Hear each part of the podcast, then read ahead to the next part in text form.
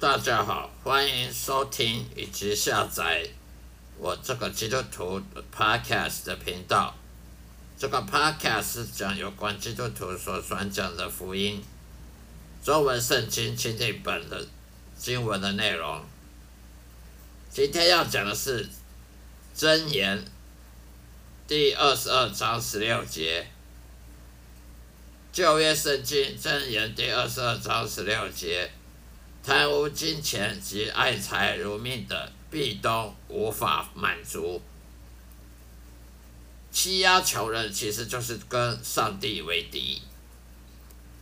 我们来看十六节：欺压贫穷为要利己的，并送礼与富户的，都必缺乏。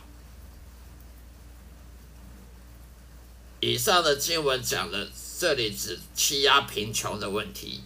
在这世界上，常常会发生，在职场里也有，在工作上，例如资方呢刻意去克扣劳工的薪资，或者是银行呢的金控公司呢扣押穷人的房屋等等的问题，这些问题都是政府或者是法律呢所不能解决的，因为都有既得利益者的偏见。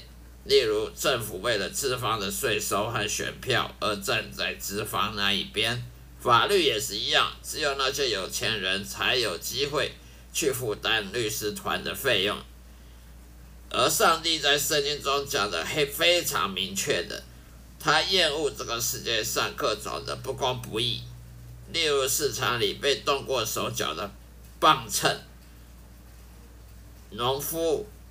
种的蔬菜水果拿去市场卖，故意把磅秤动手脚，好让轻的东西变重的，好能够多赚一点钱等等，这些都是不公不义，这些都是贪贪恋。但是这世界上不公不义的事情层出不穷呢，并没有上帝出面阻挡啊。很多人都问，难怪无神论者这么多。是啊。上帝并不会阻挡人犯罪，例如去杀人啊、战争啊、独裁政权啊、迫害老百姓，或者是公司资资方克扣员工薪水等等等的事情。告诉你吧，如果上帝阻止人犯罪的话，那么每个人都是机器人了，罪的可恶及残忍就没有人知道了。如果凡事都只有好的后果，而没有坏的后果，那么人类只能说是上帝手中低等生物而已。例如单细胞生物一样这么单纯。圣经上说，上帝很少会去阻止恶行，只有让恶人得到应有的惩罚。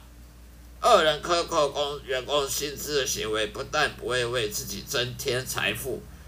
反而只会增加愁苦，因为金钱它不能收买上帝。当恶人那些罪人遭受苦难的时候，金钱并不能救他免于罪，免于那些罪难、罪的那些那些后果、那些苦难。恶人死后落入地狱，那他所有的一切也不能跟着他而去。